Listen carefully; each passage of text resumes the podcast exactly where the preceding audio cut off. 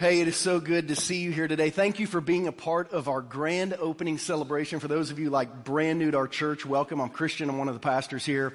And we are really, really grateful that you are with us. Before I jump into today's Bible study, just a few kind of family business matters to handle. So one of the things our church is passionate about is raising up the next generation to know and follow Jesus. So tonight, our family ministry vision night for discipleship. If you have children, who are infant through seniors in high school. Tonight is the night when we tell our parents how we plan to partner with you so you can disciple your children. Um, if you if you bring your kids to Journey, we're going to do the very best job we can of helping them know and love Jesus, but they spend so much more time with you than with us. So we think it's important to put a plan into the hands of people um, to say, here's how you disciple your kids your grandkids, uh, your nieces and nephews. Some moms and dads want to invite you tonight to be a part of that. Grandma and grandpa want to invite you tonight to be a part of that. We think together we can partner to raise the next generation to, to love Jesus. Uh, we're also very passionate about caring for people spiritually, especially people who need spiritual care. So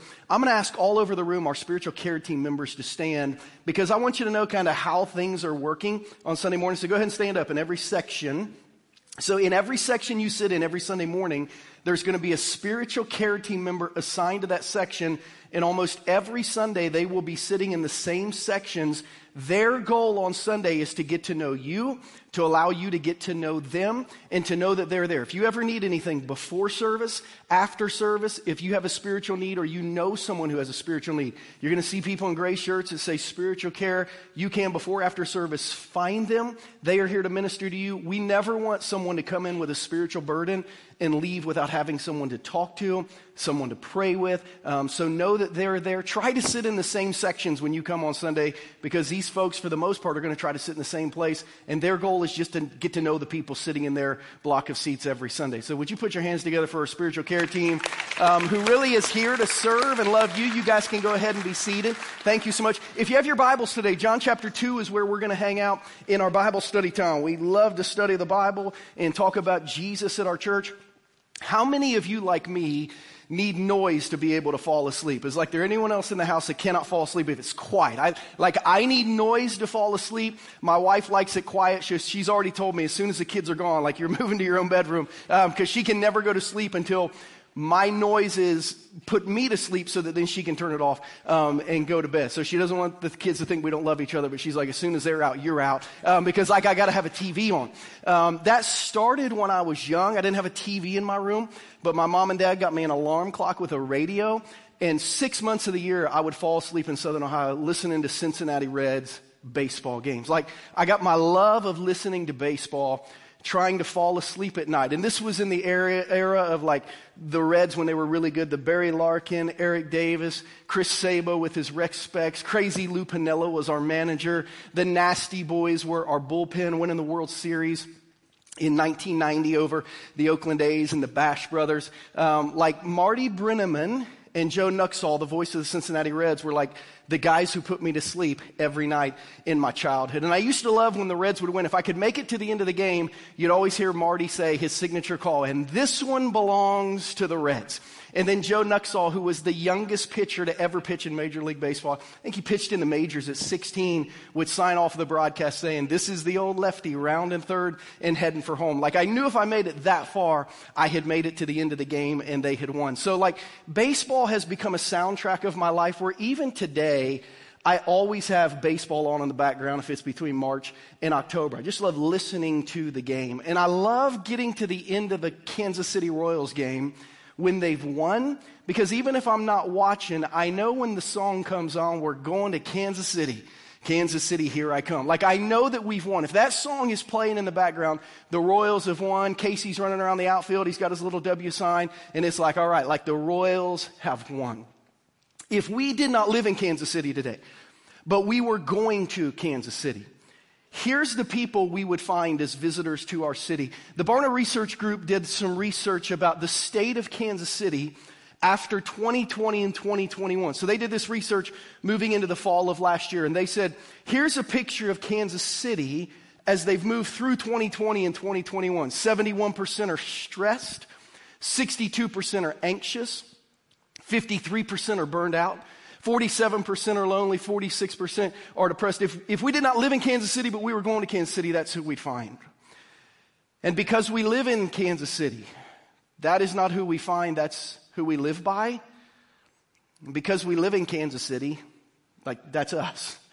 It's not just our neighbors, that's us. I first got this information emailed to me by the Barna Research Group, emailed to a group of pastors on October 12th. The last statistic that isn't on the screen was that 60% of people in Kansas City believe that churches can help people who are struggling like that.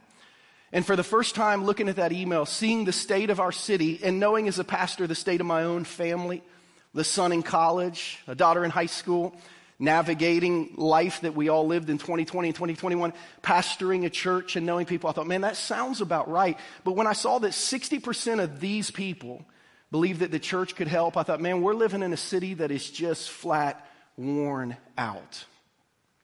But they think Jesus might be able to help them.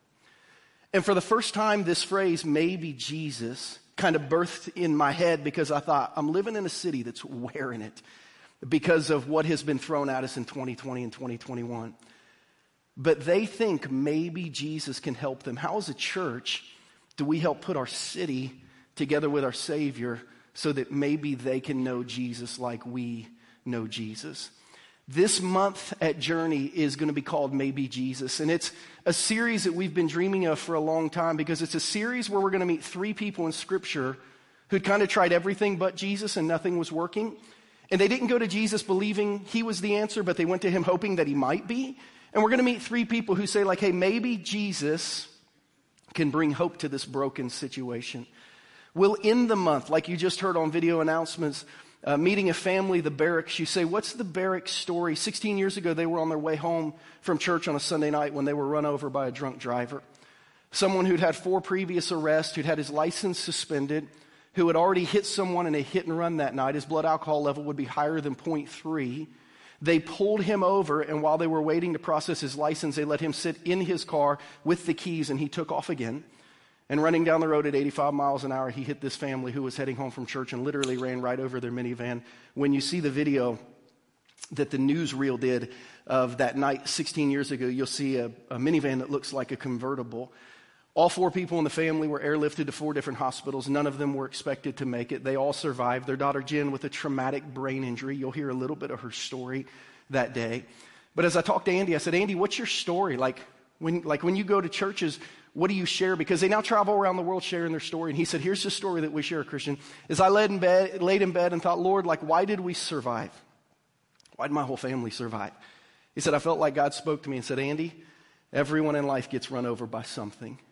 I left you here to tell them that they could get up with Jesus. So for the rest of your life, I want you to go around to people who've lost hope and say, I know life has run over you, but there's hope in Jesus. This month is about connected, connecting broken, discouraged, burned out, tired, isolated people to hope through Jesus. We're going to find that today in John chapter 2 of Scripture. And it's interesting because the first person we're going to meet who hopes that Jesus might be able to help is his mom. Her name's Mary. Before we read scripture at our church, we always pray, but I'm going to ask you maybe to pray a little more specifically today. It's been a long week in our church and in our community. Uh, many of you know my assistant Michelle, who really allows me to be way better pastorally than I would be on my own. Her father unexpectedly had a heart attack and died Thursday night. They pulled him off of life support yesterday. If you don't know anyone who's hurting, I'm going to ask you specifically to just pray for Michelle and her mom, Kathy. Her husband, Jason, is actually running sound for us today. He and the kids will get in the car and head to Ohio on Monday for the funeral. We also had two teenagers in our community, as many of you are aware, who got in a car accident on Friday and both lost their lives just a few miles away on County Line Road. And we've been ministering to one of those families. If you don't have anyone you know who's hurting, pray for those two families of Lee's Summit West teenagers one a senior in high school, one who's graduated, who just lost their life. Or maybe pray for one of the many people you know who might be sick or hurting. We as a church are potentially going to oversee three or four funerals in the next five or six days. So as we pray, we're not just going to pray that God speaks to our heart, but we're going to pray that God like brings comfort and hope to people living through a really difficult time. So would you just bow your heads with me? Would you take a deep breath? and kind of settle your soul into this moment. And if you know someone who's hurting, would you just pray that God might comfort them today? in a way that's real to them. If you don't have anyone to pray for, pray for Michelle and her mom, Kathy.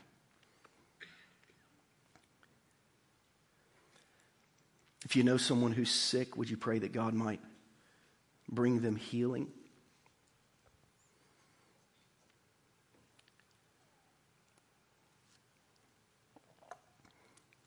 Would you pray for the families in our community who just lost their sons?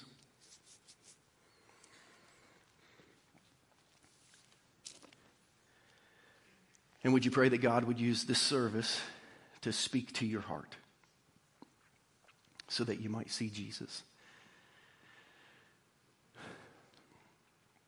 God, comfort those who are hurting, bring healing to those who are sick. God, I pray you might speak to our hearts on this grand opening service so that we might see Jesus and have hope in Him. Connect our hurt to His hope. That's our prayer, and we ask it in Jesus' name. And everyone said, Amen. So, John chapter 2, we're going to see Jesus' mom tell a group of people, I hope, maybe, possibly, Jesus can help. Here's the story. It says, On the third day, a wedding took place in Cana in Galilee. That's in northern Israel.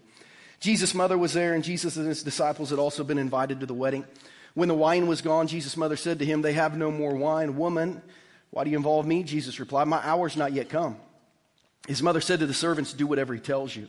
Nearby stood six stone water jars, the kind used by the Jews for ceremonial washing, each holding from 20 to 30 gallons. Jesus said to the servants, Fill the jars with water. So they filled them to the brim. Then he told them, Now draw some out and take it to the master of the banquet. They did so. And the master of the banquet tasted the water that had been turned into wine. He didn't realize where it had come from though the servants who'd drawn the water knew. Then he called the bridegroom aside and said, Everyone brings out the choice wine first and then leaves the cheaper wine after the guests have had too much to drink. But you've saved the best till now. What Jesus did here in Cana of Galilee was the first of the signs through which he revealed his glory, and his disciples believed in him. So I'm so glad that you are here. But for those of you who are watching from around the world, I'm glad you are here too. I'm going to read you a letter that I think you're really going to enjoy. This was sent to me a few weeks ago. It says a few weeks ago when Pastor Christian announced that he wanted us to invite as many people as we could to the grand opening January 9th service, I immediately thought I didn't know anyone I could invite. However, I play online video games and I decided to invite some of my friends from around the world to join me in watching the live stream service. I invited about 20 people and nine of them said they'd attend. In this group of nine, they're skeptics members of the LGBTQ community, people who knew God but have lost their connection to Him, and people who've not yet had the chance to know God.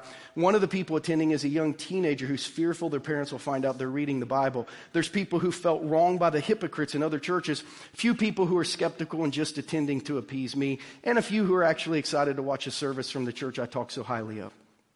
So know that on January 9th, You'll have an audience of people from the KC Metro, but you'll also be ministering to a young man from New Zealand, two brothers from Australia, a young lady from Washington, another one from North Carolina, another from South Carolina. You'll be reaching a young man from Sweden, a young man from Gibraltar, and a young man from Germany. So for those of you who might be watching like from around the world, like welcome and thanks for being with us. And for the gamer who came up with a really creative way to reach people, like good job. Like well done figuring out how to connect your life to what Jesus is doing.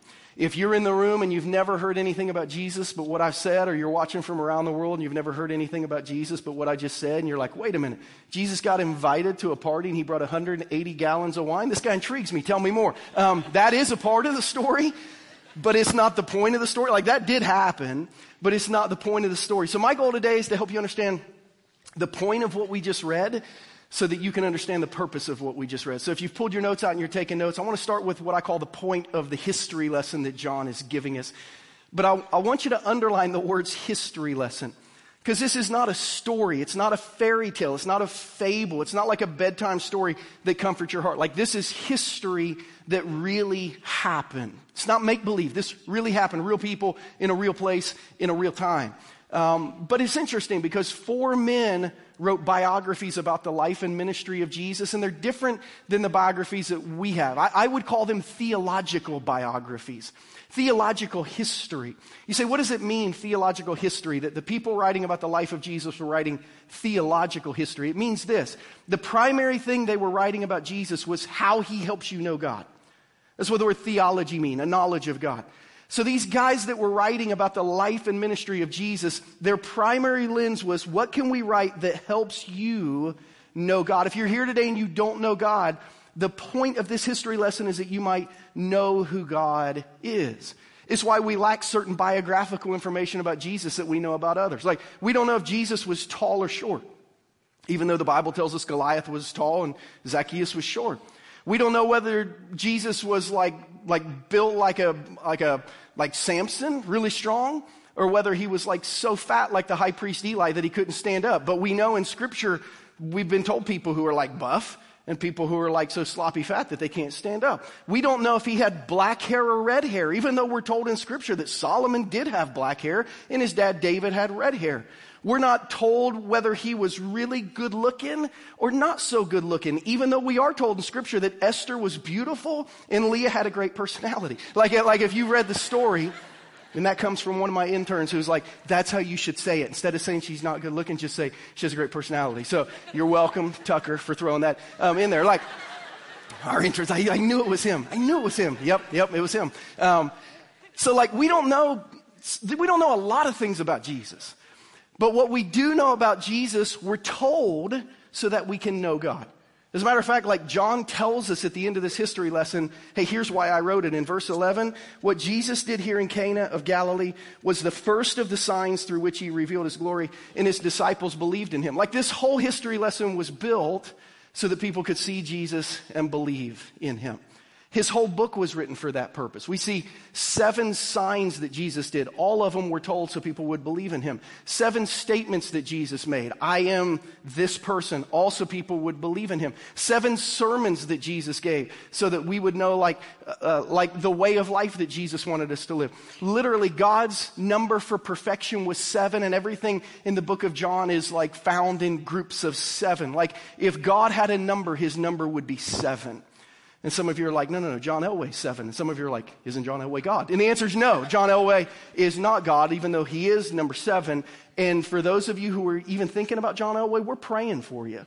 Um, because if you did think he was God while he was a quarterback, now that he picks quarterbacks, you know that he's not. So, like, we're just praying for what that has done to your faith. Um, on the Activate podcast this week, when I literally said, if God had a number, it would be seven, Pastor Ryan interrupted me and was like, John Elway was seven. And I thought, there it is, you crazy Bronco fans. Um, 0 and 13 last couple times they played the Chiefs. But, like, we're praying today they'll see Jesus, believe in Jesus, wear red, and come to the right side. Amen? That always gets such a stronger amen than anything I say about Jesus. But we'll go with it since we're in church. Like the whole purpose of John's book, he says in John 20, 31, he gets to the end of his book and said, Every word I've written was so that you might believe that Jesus is the Messiah. It's a word that means Savior, Rescuer, the Son of God, and so that by believing in him, you might have life in his name.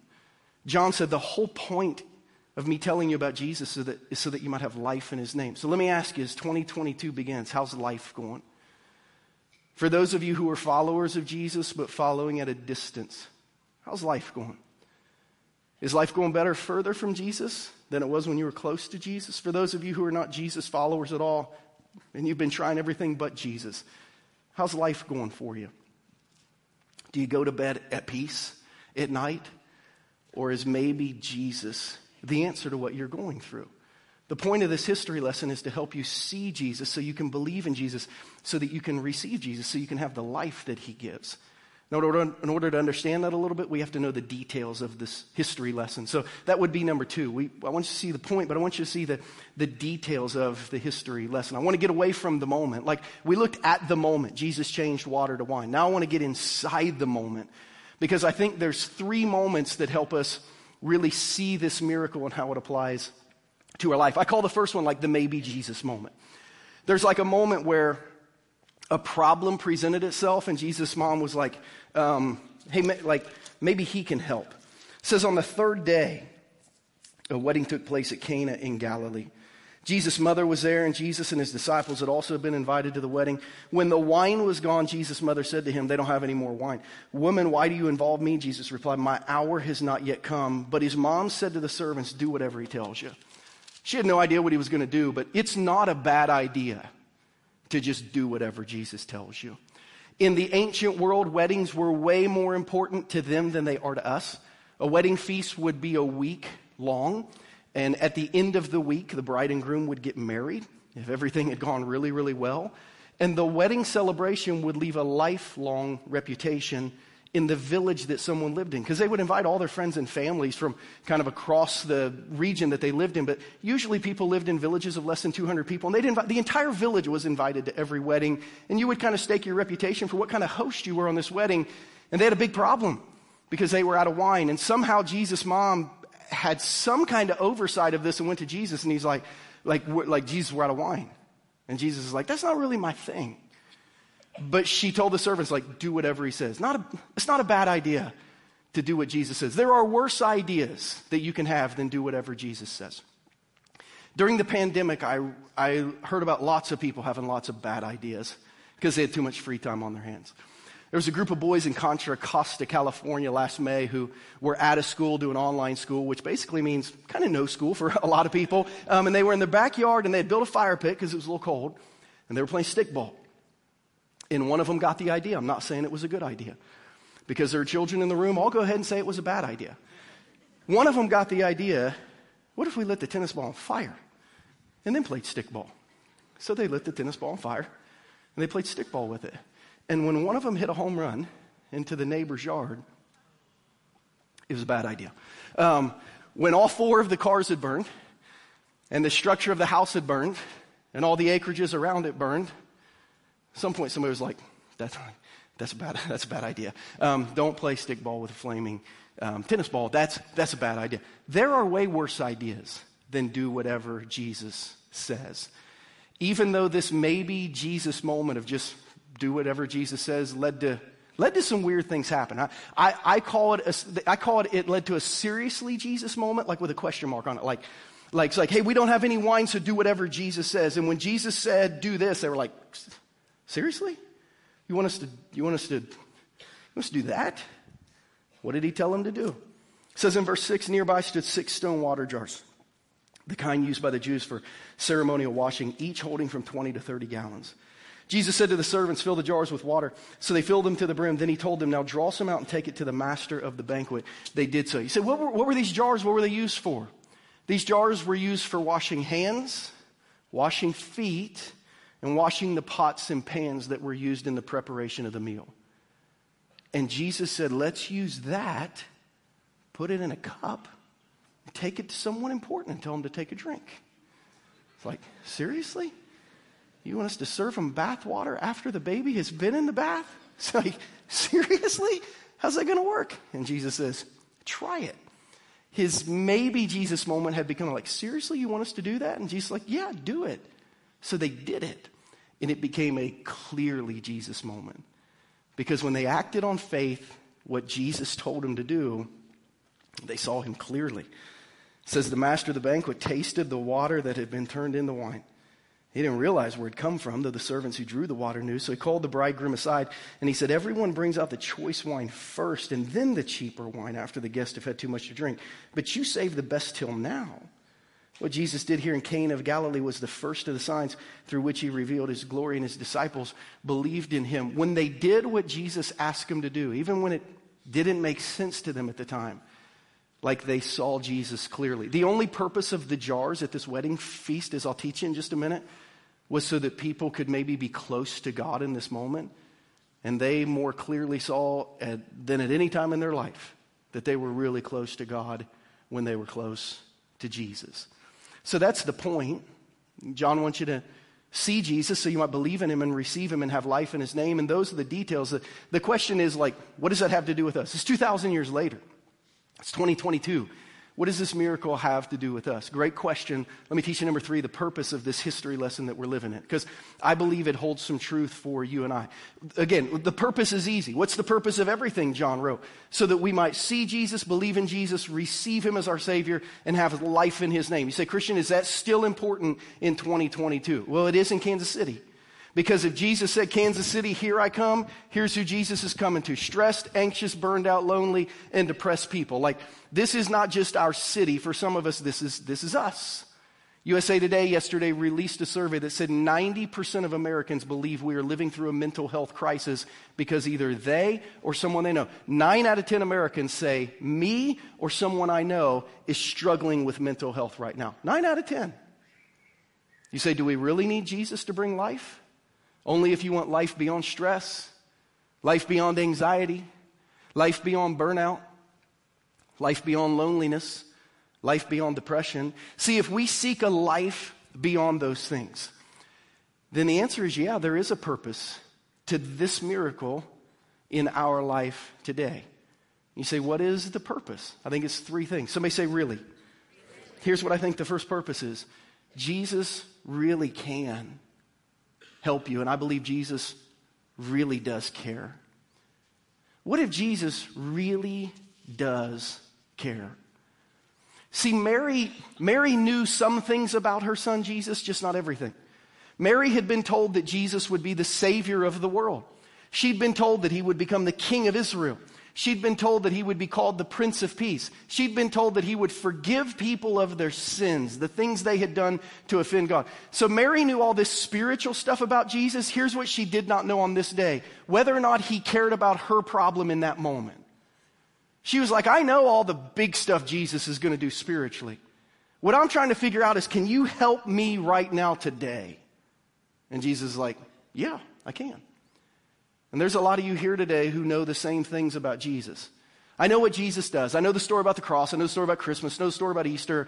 I know eternal stuff. Like, I know all the spiritual Jesus stuff. What I don't know is if Jesus knows what I'm going through right now, if he cares, and if he wants to help. And the answer is yes. The answer is yes. Jesus does know what you're going through. Jesus does care, and Jesus is willing to help. You say, then how do I get his help? Do whatever he tells you to do. Do whatever he tells you to do. See, this miracle has purpose for us if we follow it in our own lives. You say, well, what does he want me to do? Somebody say, really? I believe Jesus is really serious when he tells us to do everything we can do in our natural power to draw close to God. Jesus says, I need you to do everything you can do to draw close to God and then I will close whatever gap is left. See the jars. Somebody say the jars. The jars are the key to the story. Because these jars used for ceremonial washing meant this it meant somebody at the wedding cared a whole lot about everyone at the wedding being close to God. The Jews had and continue to have Orthodox Jews. A very elaborate system of ritual washing where they wash their hands and they let it run all the way down off their elbows. If you go to the Temple Mount and pray with Orthodox Jews today, you'll see them in the fountains cleansing their hands. They would wash their feet before they entered a residence if they'd been on a long journey, especially traveling to a wedding. And they had a very elaborate process where they washed all their utensils so that they would be holy. Like the jars symbolized a desire for someone at this wedding to make sure that everyone at this wedding could be close to God. 180 gallons of ceremonial washing water. And they couldn't just turn on the hose. They couldn't just flip on the spigot. They probably had to walk a mile or more into town to go a couple gallons at a time. I don't know if y'all remember last Sunday, it was pretty cold. Danielle and I got home Sunday and the pipes in our house had frozen. They hadn't burst, thanks God, but they were frozen. No water was coming out of anywhere we called a friend and like, what are we going to do? And they said, go to the water main in the house, it's in the basement, and start draining it just to get the water moving.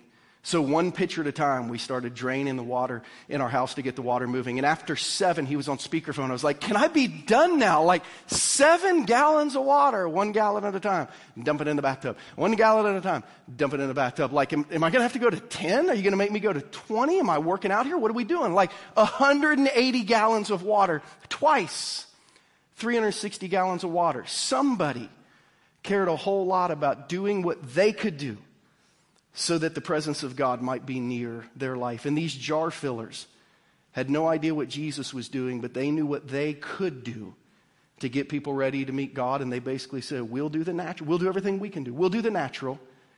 And I guess we'll just trust Jesus to do the supernatural. Church Father Augustine prayed this way. He said, Pray like it all depends on Jesus, but work like it all depends on you. Like, do the natural, and then expect Jesus to do the supernatural.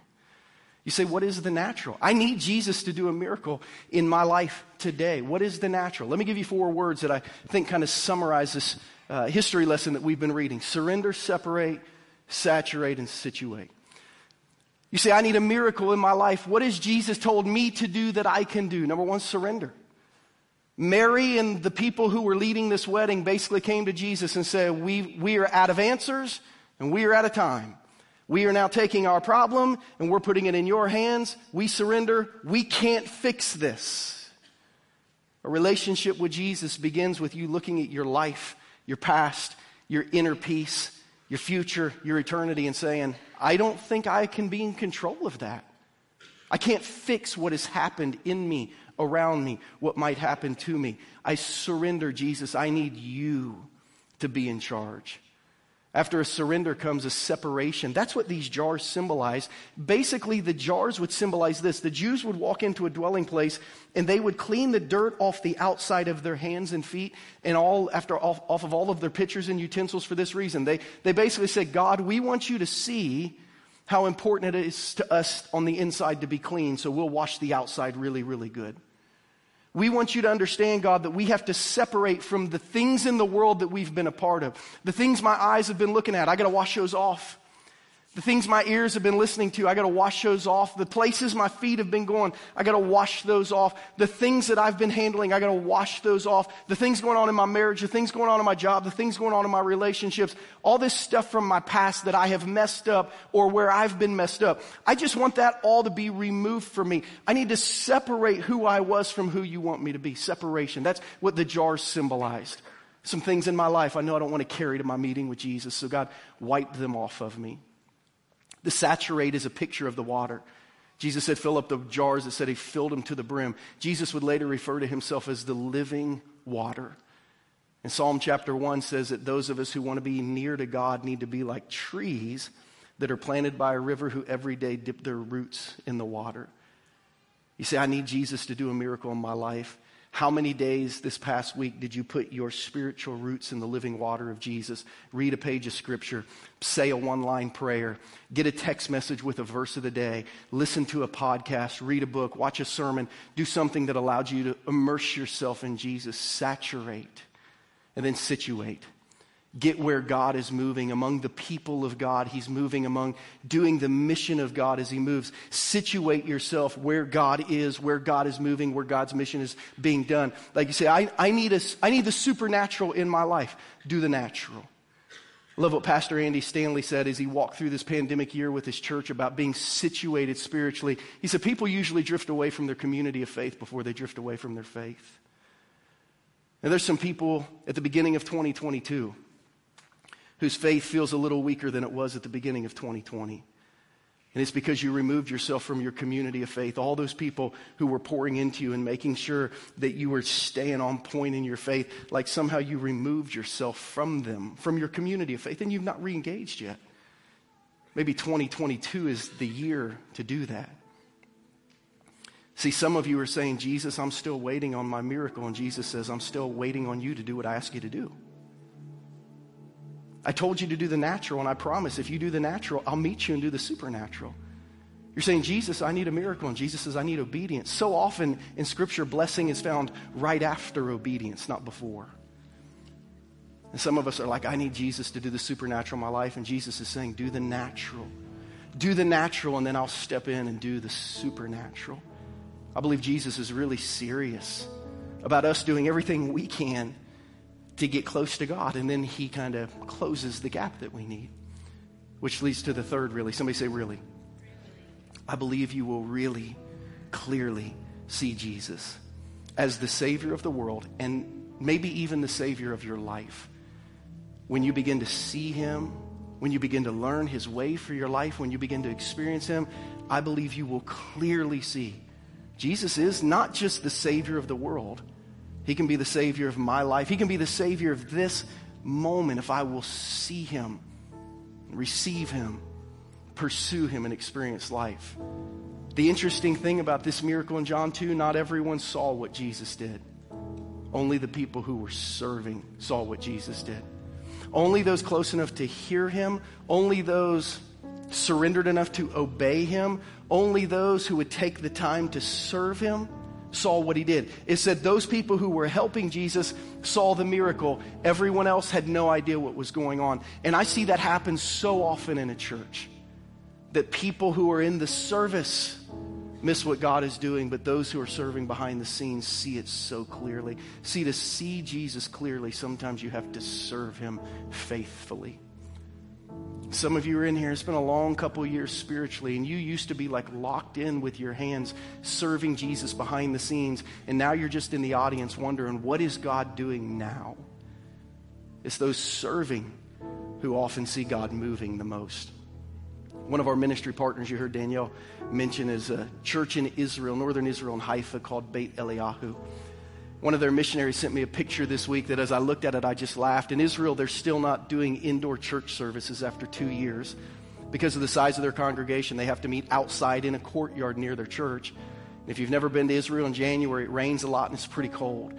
So, this is a picture of their service from a few weeks ago when it was in the high 40s and it was raining. They put tarps over the courtyard, but those tarps had holes in them. So, this is Philip, one of our missionaries, and he stood with a pole the entire service so that the rain would run behind the people instead of dripping off the people. You know who probably got more out of that Sunday service than anyone sitting in the seats? The guy with the pole. You know who will remember this Sunday probably longer than anyone who was at church that Sunday, the guy with the pole. And some of you haven't picked up your pole to serve Jesus in a really long time. And because of that, you're not seeing Jesus as clearly as you used to. For those of you who laid down your pole, pick it up in 2022. Say, how do I do that? You're right, Christian. I put down my pole. How do I pick it up? You need to, like, right after this service, you need to go to the Connection Center and say, give me a pole. I need to serve so I can see Jesus. Or you need to come tonight to the Family Vision Night and say, give me a pole so that I can see Jesus. Or you need to start going to growth tracks so you can find out who God made you to be and say, give me a pole so I can serve Jesus. Like, you're not going to see him as clearly sitting in the audience as you will serving behind the scenes. So, like, let's get engaged serving behind the scenes again. John says, if we will see Jesus, believe in him, receive him, we'll find life, and that life will be miraculous. Somebody say miraculous. That's the way Kathy Patton and her family described this last 4th of July weekend. Kathy Patton, her daughter Pfeiffer, and her granddaughter Alora were said to be miraculous in Baltimore over the 4th of July last year. Here's his story. Kathy was on the golf course playing golf, Grandma, all July 2nd when she got a call that she could come to the hospital, her daughter Pfeiffer was moving into the 30th hour of a very difficult labor, and they said, You need to come and be with your daughter. So she got to the hospital, and when she got to her hospital room, she began to feel not so good, and she literally laid down on the floor and died. Clinically dead. For 45 minutes, no, no heartbeat, no oxygen going to the brain. They literally did CPR for 45 minutes. They rushed her out of the room to another room where they could work on her. And in that same hour, they rushed Pfeiffer to an emergency C section. After 45 minutes, Kathy's heart began to beat again, and she literally, with zero long term effects, came back from the dead. And moments later, her granddaughter was born, healthy and alive. And the hospital said, This is miraculous. We've never had two family members, literally in a moment, come back from the dead and be born. But that's what happened at our hospital. My prayer is that that's what would happen at church this morning. That those of you who have kind of fallen down faint on the floor and have a very weak heartbeat spiritually would have this service be spiritual CPR, which would like shock your chest back to life. I'm praying that God will use today to bring some of you back to life spiritually. It's been a long two years. Come back to us. And at the exact same time, I'm praying that some of you who have never been born again spiritually, you've never become a follower of Jesus, you've never experienced the rebirth of Christianity, that you would be born. My, my hope is that we see the same miraculous here today that they saw in that Baltimore hospital the July 4th weekend, that the dead would come back to life, and that some of you would be born brand new. If you don't know Jesus, today you can see him and believe in him and receive him and have life. And if you're kind of dead on the floor and the heartbeat's pretty weak, come back to us. Rededicate, recommit, grab a pole. Let's go help our hurting city together. Would you pray with me as we consider what we've learned? Heads are bowed and eyes are closed all over this auditorium and perhaps all over the world through our live stream right now. Heads are bowed, eyes are closed, but hearts are open. What has God said to you today, and how do you need to respond? If you're here and you've never been born again spiritually, if you're here and you've never come alive spiritually because you've asked Jesus to become your Savior. If you're here and you've never asked Jesus to become your leader, if you're here and you've never asked Jesus to forgive you and give you life, you can do that. The scriptures say you believe in your heart that God is real, you see him through Jesus, and then you confess through prayer that you need him and are willing to receive him. If you're here and you've never done that, you can do it today through prayer. Say, Christian, I really don't know how to pray. I'll say a prayer you can repeat after me. You don't have to pray it out loud. You don't have to even move your lips from your heart to heaven. You can just pray something like this. If you need to be born again spiritually and experience a rebirth, just pray something like this from your heart to heaven, not out loud, but from your heart to heaven. Just pray something like this Jesus, I need to receive you. Just repeat it after me Jesus, I need to receive you and the life that you offer. Forgive me of my sin. Cleanse me of my past. Heal me of my hurts. Lead me into my future. Today, by faith, which means I don't understand it all, but I'm willing to believe what I see in Jesus. Today, by faith, I ask you to forgive my past, be with me in my present, direct my future and give me eternal life with you in heaven when I die. Heads are still bowed and eyes are still closed. If you just prayed with me, I'd like to pray for you. I don't want to make you feel uncomfortable, don't want to make you feel vulnerable in any way, but if you just prayed with me, I'd like to pray for you. You say, Christian, how are you going to do that? I'm going to ask everyone to keep their heads bowed and their eyes closed. And in just a second, I'm going to count to three. And when I get to three, if you just prayed with me, I'm just going to ask you to just lift your hand up in the air for a few seconds. Just hold it up all over the congregation so I can scan the room. Then I'll have you put them down while people's heads are still bowed and eyes are still closed. And then I want to say a prayer as you begin your new life with Jesus. I do want to say this it'll take courage to do. When the supernatural meets the natural, fear is a very natural emotion. So it'll take faith over fear.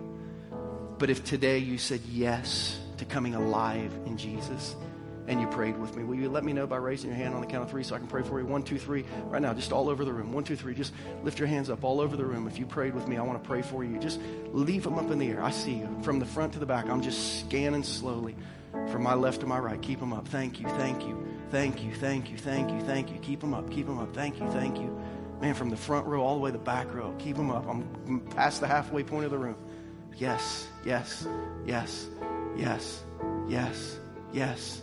Yes, you can put your hands down. God, thank you for these who have acknowledged today receiving life in Jesus. Let them feel what these jar fillers felt 2,000 years ago. Let them see Jesus in a brand new way and believe that they have received him. I pray that they will feel new life as they leave. I don't know how to explain that, but I've experienced it. So I pray they feel forgiven. I pray they would feel Lord, like they've been given a, a, uh, just a clean slate. I feel like they would feel like their future is being re- redirected. I pray that they would feel a peace over this life and the next life. God, I, I pray they feel close to Jesus through your Holy Spirit. Let them not just make a decision, but experience you in this moment. Bless them in their life spiritually as they are reborn or maybe brought back to life spiritually. Bless them, Lord. Thank you for bringing them here today. Heads are still bowed and eyes are still closed. If you're one of those who just raised your hand, would you go one more step? If you came with someone today, would you just kind of grab their leg or squeeze their arm or just nudge them with your elbow? Would you do something to somebody you came with to let them know, hey, I made a spiritual decision today and I just want to let you know? Just let someone near you know in some way that is only apparent to the two or three of you. And if somebody nudges you, would you just say a prayer for them right now? And would you say a prayer for yourself for how you might help them spiritually?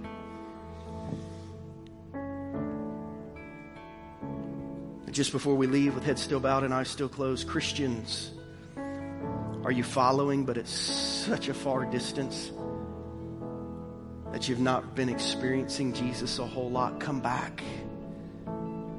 Like they shouted at Kathy in that hospital while they were doing CPR, come back to us. Come back to spiritual community. Christians, when's the last time you picked up a pole and got involved behind the scenes? Let 2022 be that year. Come back to us. Serve Jesus so you might see Jesus. Commit to Him that you'll do that this year.